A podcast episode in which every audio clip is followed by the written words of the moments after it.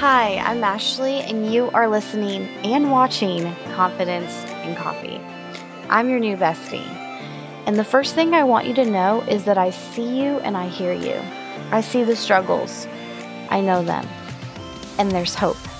What if I was to tell you that you can find confidence despite any of your circumstances, good or bad? I'm going to help you navigate the waters of womanhood, whatever season that is in. Whether it's marriage, singleness, or you're drowning in children, I got you, girl. I'm your new bestie.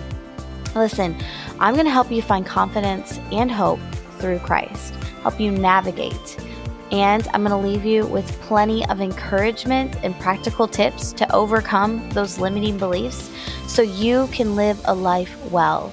Plus, you know we're going to find a few laughs along the way. So grab your favorite cup of coffee and join me as we chat confidence and coffee. Hey, you guys, I'm really excited to be back and be talking with you. I feel really good about this season of confidence and coffee, but I, what I also kind of feel as well is it's going to be a really chill season. Like, we are just going to conversate. We're going to have a lot of just conversations. We're just going to hang out in the car or in our bedroom or in the bathroom or wherever you are with the kids running wild. Let's just have a conversation together. I want to start the season off with a little bit of a kick and just kind of go with where I felt led to with my heart.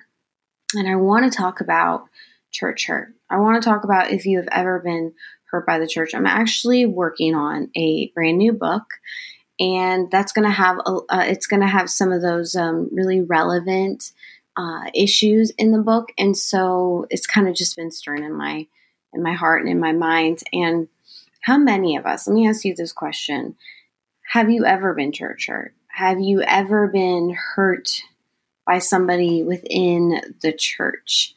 Uh, somebody that really just made you not want to come back. Somebody that made lots of promises. Somebody that you truly valued. Probably the person that actually brought you to Christ.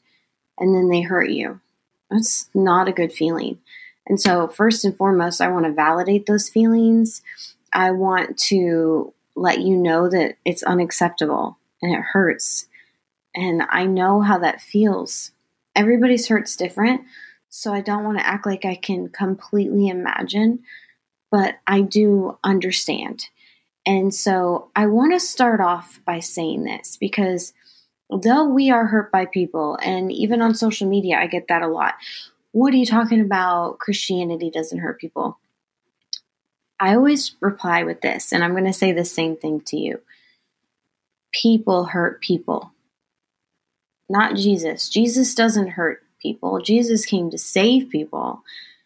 People hurt people. And biblically, it even says in the Bible that man will disappoint us, that man will let us down, but God never does. God is faithful to his promises. He is faithful to what he has promised you. And so I want you to actually write this down if you have the ability to write it down.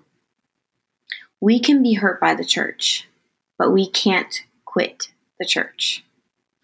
That's simply not an option for Christ followers. It's not. Why? Because we are the church. We are what makes the church. God uses us as tools to spread the gospel and the hope and glory in Jesus Christ, in His grace that He made available to us. Jesus loves the church. He does. And you probably know this. You're probably like, okay, Ashley, we, we, we get it. It's obvious. Okay. In fact, many of us who love Jesus have just complicated the relationship with the church, complicated the relationship with people, complicated our relationship with Christ, let's be real. And I'm sure you would agree with me. The church loves Jesus, Jesus loves the church. But we often think about the church in a global, eternal sense. It makes it easier to put distance between ourselves and the very real people we share pews or rows with. You know, the ones who drive us bananas, not the ones just that we just value. But Jesus doesn't just love the global, mega, eternal church. I want you to stay with me for a second, okay? I want to talk about when Jesus addresses the church in Revelation. Jesus calls each church by name. Did you know that? He speaks specifically to their challenges and triumphs over and over again. He says, I know. He is intimately aware of the persecution that the church endures, the patience they practice, or the laziness they have fallen into. Jesus sees your church. Jesus sees my church. Jesus sees the hurt, the manipulation, the offense. He sees all of it. The truth doesn't compel us to continue with the church. It's also the first way we heal from church hurt. This truth doesn't just compel us to continue with the church. It's also the way we heal from church hurt. Friend, Jesus knows all you've endured, endured. He knows what you've been through. He knows that lie that they told you, that broken promise. He sees it. He knows it. And me telling you that probably isn't going to help. But just know that more so than me, God emphasizes with you. And He feels what you feel. I want to stop right here and share a little bit of a story.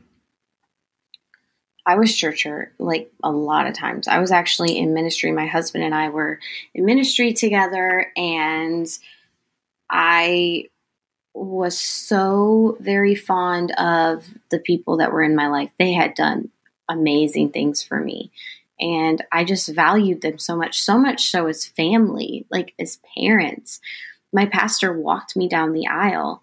And so you can only imagine the love and the respect that I had for them.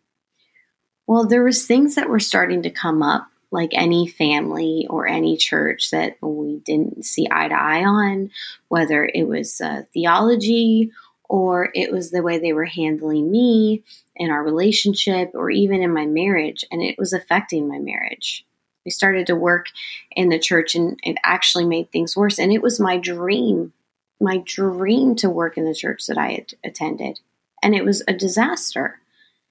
And a lot of that wasn't their fault. It was my fault too, because again, I'm a person. And it wrecked me because once we started to transition out, and we felt the transition out, not for, say, personal offense, but there were uh, life circumstances, the pandemic, we were moving. Uh, we were just in this really weird lingo of uh, some beliefs that we um, were really diving into and we were really uh, researching. And we saw manipulation in the church and we saw weaknesses and we saw like behind the politics behind the actual church and it really turned us off to church. I thought for my whole life that I wanted to start a church, but that in itself made me run away from it. And so I came to a place where if all these people and they they dropped me. I came from if they told me to jump, I would jump because I valued them so much. I did everything they wanted me to do to nothing. I never really heard from them again.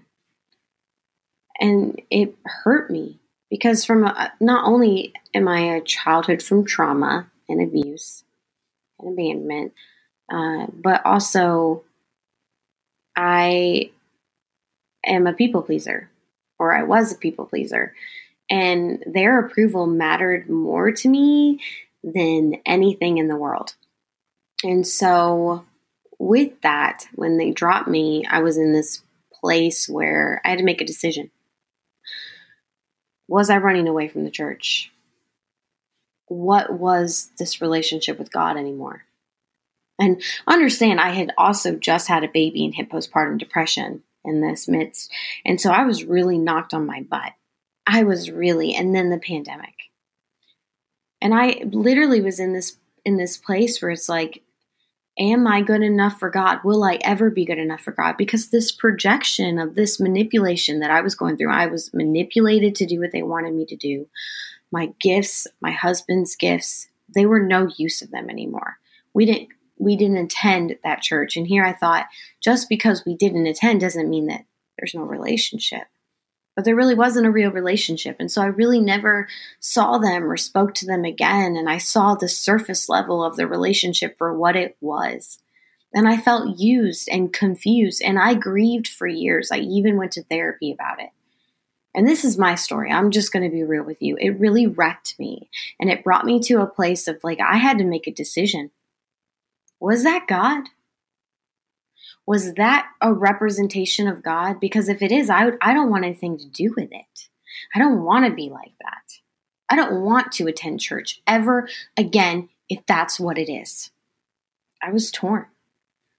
But in that moment, in my tearing, I came to truly know who God was, the nature of God, and how He sees me. He didn't leave me, He stayed with me, and I felt His presence more than I ever did before. Even in my, my depression on the couch when I couldn't get up, when I was angry, when I was upset, I felt Him with me. I knew He was with me, and He never left me, and I truly experienced grace. We easily give grace to other people, but we have a hard time giving it to ourselves. And that is one of the also one of the things that I was able to learn and do. And I grew confident in my relationship with Christ more so than anything because I stopped people pleasing. I wanted to heal with just Jesus. And in that, He did bring me full circle back to the church. It took a while, but we got there. Jesus sees and He knows. When we believe the lie that no one understands our pain, and I did for a really long time, we will run from the community and cling to the hurt. It will be our survival mechanism, it will be our wall. But you need to know, and what helps this is you are not alone. We are not alone. We can choose today to believe Jesus is who he says he is and He knows. And He never leaves us. And He never forsakes us. If we believe the lie that no one knows our pain, we inadvertently diminish the deity of Christ. We that's one very dangerous place to be. He can't be all knowing and not understand what's going what you're going through. And we have to, that's for you. Really discover your relationship with Christ. And even if there was one, because if you easily walk away from that, did you have a relationship with Christ or did you have a relationship with people? We can agree, I would hope, and act on the unchangeable truth that Jesus knows all the hurts and he knows all the hangups and all the disappointments. We elevate him and unhinge ourselves from the prison of people pleasing. When we truly believe that Jesus not just knows about our hurts, but wants to comfort us in them, we no longer feel the desperate need for others to affirm, to understand, apologize, or see our point of view. And that liberty brings the freedom to finally begin to heal. I know from years of seeing the underbelly of church life, people don't always come around. There, people don't always restore. I still don't talk to some of the people that I had a strong or I thought I had a strong relationship with. But it doesn't matter because here's the thing: when people don't always come around, now we know that Christ was always there. Though it's the biblical goal and hope, restoration, the happy ending, that we're all together, it doesn't happen. That's Hollywood. Restoration looks like peace with God and your relationship with Him and forgiveness and praying for those people and moving on without them knowing that there is an unconditional love that you carry through Christ that brings peace, protects your peace from the offense or the hurt that was caused. You and I have to stay unhijacked by people. Okay. Uh, we have to not let the refusal of reconciliation stop us from pursuing Christ, from pursuing to be the church. Part of healing is letting Jesus hold the place of priority in our hearts, not the people who hurt us. Finally, even when we believe that Jesus knows our pain and that our healing is not dependent on others, we still have to choose to begin to let Jesus heal us. And in my depression, in my postpartum depression, was my biggest healing. Was when I truly discovered confidence in Christ. I've been guilty of holding on to my hurt, petting it, protecting it as if I need to, and rehearsing it over and over again in my head. I've played and replayed all that has happened, but if I'm honest, all that isn't for the purpose of healing, it's for the purpose of hanging on. If I stay wounded, I don't have to get well. If I'm not well, I don't have to be risk being hurt again. I went through these things. Sometimes it's easier to just stay in our pain. It gives us all the excuses in the world to hold on to it. It's easier, yes, but is it better? No. Because Jesus loves the church and because Jesus loves us. His desire for you and me to live in beautiful, uncomplicated, peaceful community together and that means we have to get over our hurts now. I know. I know. Breathe for a second. I get it. I don't just say this on this podcast easily. I walked through this and it was painful, sis. But I got there. I'm getting there, and you will too, step by step. But here's here's the thing. When you walk through this, you're not walking alone. You need to recognize that. You need to believe that. Jesus is walking through this with you. He's not against you. You didn't leave him behind. You left the hurt behind that he didn't cause, but people did. Can you imagine um, if Jesus did that? If he if he decided, you know what? They are making fun of me they betrayed me. They lied to me. They persecuted me. I'm not dying for them. We would not be here today. If we lived off offense and we lived off hurt from others around us, I don't care how close they are. I have been hurt by everyone in my life. We would not be here if Jesus said the same thing that we try to say to the church. Think about that for a second. And friend, the church is jacked up. Okay, it is messed up. It is full of crazy people. Evil can come in those doors, and your hurt is real and legitimate. But as diverse and as personal as all of our pain is, I can say that Jesus is the only healer for a hurt that deep the only one. Nothing else can heal that hurt. And I know because I've seen it. I've experienced it. I have put people on the pedestal that only Jesus was supposed to be on. And when those people fell short of protection, love, promise, I had nothing. I had to put the Jesus back on the pedestal that he was always supposed to be on. Who is on your pedestal? I also know this, being on the other side, that the beauty of community is worth the work of healing. It's worth the work of healing.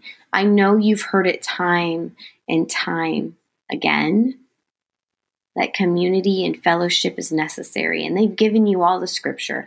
Do not neglect the fellowship with others, but listen here, friend. Do not neglect the fellowship with others. We were designed for community, and the devil wouldn't want anything more than an idle mind isolated by ourselves where we can beat ourselves up to the point that we will get to a very dark place that we will never feel good enough for God or that God was never enough. That is not a place you want to be. It is a devil trap. Feel your hurt. Believe your hurt, but do not stay in your hurt. It's soul crushing. It really is. I'll be honest, the process of healing from the church for me is it was not easy. Therapy. It can be hard to face pain. It can be hard to distangle, dis, uh, the God who loves you from the misrepresentation of God by an unhealthy leader. Understandably, many people get angry and they stay bitter. We see it people living it out, creating new religions, new age, these different beliefs, creating different gods every single day, a different Bible every single day. But Jesus is the same today, yesterday, and forever. I know people who have left the church altogether. It broke me. I, for years, went without going to church, and I never ever felt led to go back. I was so hurt and I wasn't ready to go back. When people ask me, well, where are you going to go now? I was like, I don't know. I don't feel led to go back. I'm not ready. That's how deep the hurt is. I want you to do a few steps. I want you to define define church hurt as abuse. Because that's what it is. It's abuse. Church leaders hold power but great power includes great responsibility. If someone misuses their power, the result is defined as abuse, which means to act in a manner to cause bad effect for a bad purpose or misuse. Church hurt stems from experience someone else abusing the power. Number two, separate the church hurt from God's character. Some aspects of God's character are crystal clear throughout the Bible. If you feel busted or up or beaten on by a church community, it's important to step back for a moment and remind yourself who God is apart from hurtful actions for people. And I'm going to drop Bible verses for each step in the show notes, so make sure you go back and save these for free. I want you to download these Bible verses and these steps for free and remind yourself of them every day if you are going through this. Step three, recover your power.